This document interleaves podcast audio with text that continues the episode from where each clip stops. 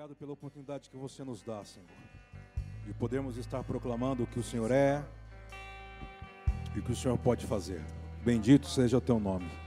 Nós louvamos essa noite neste lugar. Seja bem-vindo.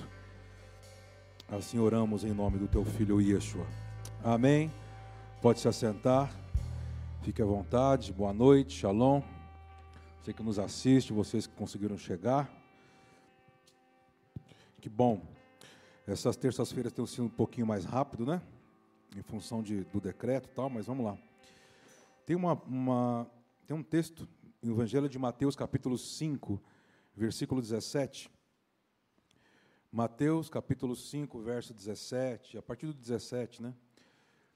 Você vai achar muitos muitos versículos nos evangelhos de Yeshua, né, do próprio Jesus, dizendo sobre uh, eu vim para cumprir o que estava escrito sobre mim, eu vim para cumprir o que os profetas falaram.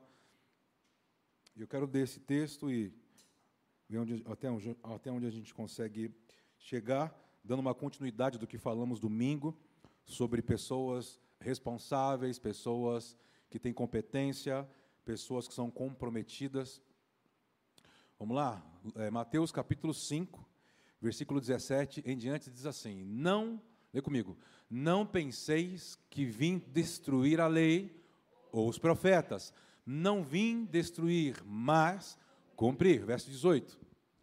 Porque em verdade vos digo que até que o céu e a terra passem, de modo nenhum passará da lei um só i ou um só tio, até que tudo seja.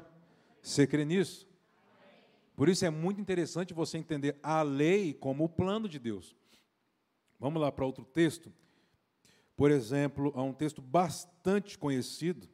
Eu já leio esse texto e a gente arranca aqui, rápido. Lucas capítulo 4, versículo 16.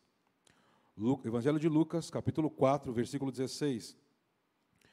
Ah, Yeshua, Jesus, depois que sai do deserto, ele vai para a cidade que ele foi criado, entra em uma sinagoga em um sábado e pede ao escrivão o rolo da profecia de Isaías, né? E lê: Chegando a Nazaré, onde fora criado, entrou na sinagoga no dia de sábado, segundo o seu costume, e levantou-se para para ler. Vamos lá. Foi-lhe então entregue o livro do profeta Isaías e abrindo o achou o lugar em que estava escrito. O que estava escrito? Vamos ler. O espírito do Senhor está sobre mim, porquanto me ungiu para anunciar as boas novas aos pobres, enviou-me a proclamar libertação aos cativos e restauração da vista aos cegos, para pôr em liberdade os oprimidos. Ótimo, vamos embora, vamos ler. E para proclamar o ano aceitável do Senhor. Verso 20. E fechando o livro, devolveu ao assistente, sentou-se e os olhos de todos na sinagoga estavam fitos, né, ligados nele. Então começou a dizer-lhe: o que, que ele disse? Então preste atenção. A gente leu dois textos, um no Evangelho de Mateus, outro no Evangelho de Lucas, falando sobre há muitas movimentações do próprio Jesus nos Evangelhos, falando exatamente sobre isso. Eu vim cumprir. Eu vim cumprir. Ah, você pode fazer o que você quer. Primeiro, preste atenção. Uma pessoa, para ela ser inserida no plano de Deus, a primeira coisa que Deus exige dela é coração. Ah, ótimo, coração, mas só o coração vai valer? Não. Tem uma segunda coisa, ela tem que ser boa de matemática. Quem é bom de matemática? De exatas. Três, aleluia. Seja bem-vindo. É assim que ele faz, estou brincando. Mas como assim? Vamos para o Evangelho de Lucas. É Lucas, não é? Esse evangelho é bastante interessante para os gentios. Ah, eu preciso só encontrar, né? Não tem como nós entrarmos dentro desse tempo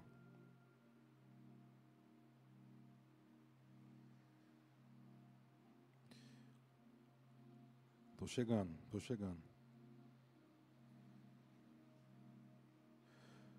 Ah, Evangelho de Lucas, será que é 14, se não me engano? Eu acho que é Lucas 14, eu estava vendo para 18. 14, versículo 20. 25. É isso. Lucas, capítulo 14, versículo 25. Vamos ler juntos? Tem que ser rápido, hein, gente? Já acaba. Ora, iam com ele grandes multidões, e voltando-se, disse-lhes: Se alguém vier a mim e não aborrecer a pai, e a mãe, a mulher e filhos,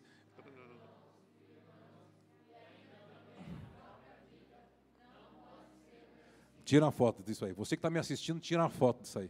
Tira, pastor Clésio. Isso pegou no começo, não pegou, pastor Clésio? Hã? Tira uma foto. Hã? Tira uma foto. Olha aqui. Tira uma foto disso aí, imprime, põe lá em todos os campos da sua casa. Eu quero servir a Deus, eu quero fazer parte do plano de Deus. Começa a fazer a conta. Essa é a conta. Essa é a matemática de Deus. Por isso que pessoas que querem trabalhar por aceitação no reino de Deus, você não entra. Por quê? Porque o reino é de Deus e não político. Boa noite. Acabou, entendi. Vamos embora. Vamos lá, volta para o texto. Olha lá. Rapaz, estou de blusa ali, né? Está frio, gente. Se... Depois que eu perdi aqueles quilos, me sei ficam com frio. Se alguém vier a mim, vamos ler junto, bem forte. E não aborrecer a pai, a mãe, mulher, meu Deus do céu, irmão, irmãs, e ainda também a própria vida.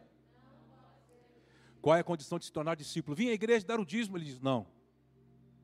A primeira coisa que eu vou definir algumas coisas será aquilo que carrega o teu sangue. Então não cobre do outro o que você entendeu. Se você entendeu, dê resposta a você. Ah, mas eu quero que todo mundo venha. Você responde. Você dá a resposta. Você. Puxa você a fila.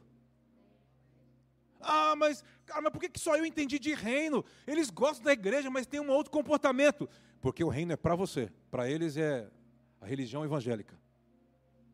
Povo é, entendeu? É. Entendeu o profetismo aí? Dê resposta a você ao reino de Deus. E não queira fazer com que as pessoas entrem no que você entendeu. Dê resposta a você. E acabou. Você já vai começar a pegar o, o papel e a caneta e começar a fazer a continha de Jesus. Falou, vamos fazer a conta correta. Vamos lá. Volta para o texto, vou ler o texto. Já foi aí, versículo 27. Quem não leva a sua. Ah, não. Vocês... Gente, não estou nem lendo mais comigo. Um, dois, três. Quem não leva a sua cruz e não me segue.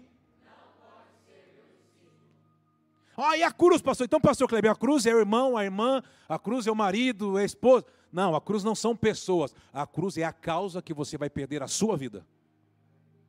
Você tem que, essa, essa causa, que é o plano de Deus, que é a agenda de Deus, tem que estar vigente para você todos os dias. Principalmente quando você quiser ir para um. tomar uma atitude que não tenha nada a ver com o plano de Deus, só tem a ver com você.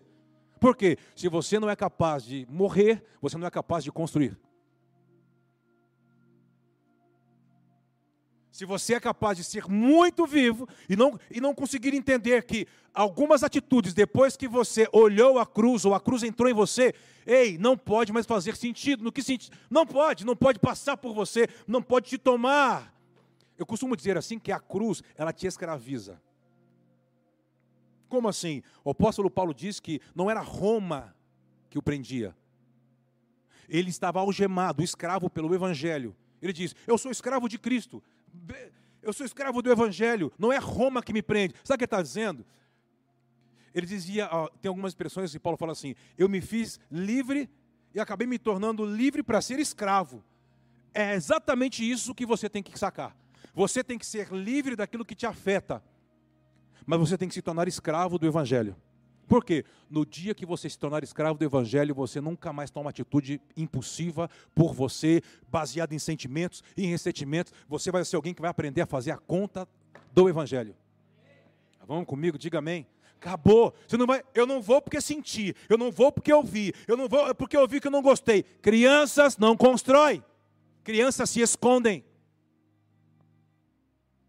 O pai está contando nessa temporada com construtores ah, mas é pecado aquele que ainda não sabe construir? Se ele tiver humildade para andar com quem sabe construir, não. Se não tiver humildade, ele não vai conseguir ficar de pé nessa, nessa temporada. Por quê? Porque é uma temporada de construtores. Eu abençoo você para isso. Construtores. construtores, por exemplo, a gente olha. Peraí, Kleber, então, é, o que faz de um construtor você é, vis, ser, ter, é, ser visionário? Eu sempre falo, sempre, às vezes, um exemplo é, básico para que todo mundo entenda. O pai de família, depois daquele almoço de domingo, aquela macarronada com frango assado. Lembrou? Eu lembrei também. Aquela coisa, aí vamos, vamos visitar o terreno que o pai comprou. Aí ele pegava a família, ia num terreno cheio de mato, Giba. Aí pegava o filho, a mulher, os três. Tá vendo aqui, ó? Aqui vai ser assim. Aqui o pai vai fazer assado. Aqui em cima vai ser assim, o seu quarto assim. As crianças olhavam para a mãe assim, a mãe, a mãe ficava assim, ó. Vai, balança a cabeça. Mas por que, por que, que ele está vendo? Só tem mato. Isso é para construtores. Para construtores, Deus não prepara ambientes. Deus não prepara a terra. Deus não te dá as coisas prontinhas. Isso é para meninos que querem as coisas prontas, são preguiçosos, não querem trabalhar. E o que vai reger esta temporada é como você vai fechar ciclos e abrir novos ciclos. Você está aqui, diga amém. E Yeshua dizia assim: Eu vim para cumprir.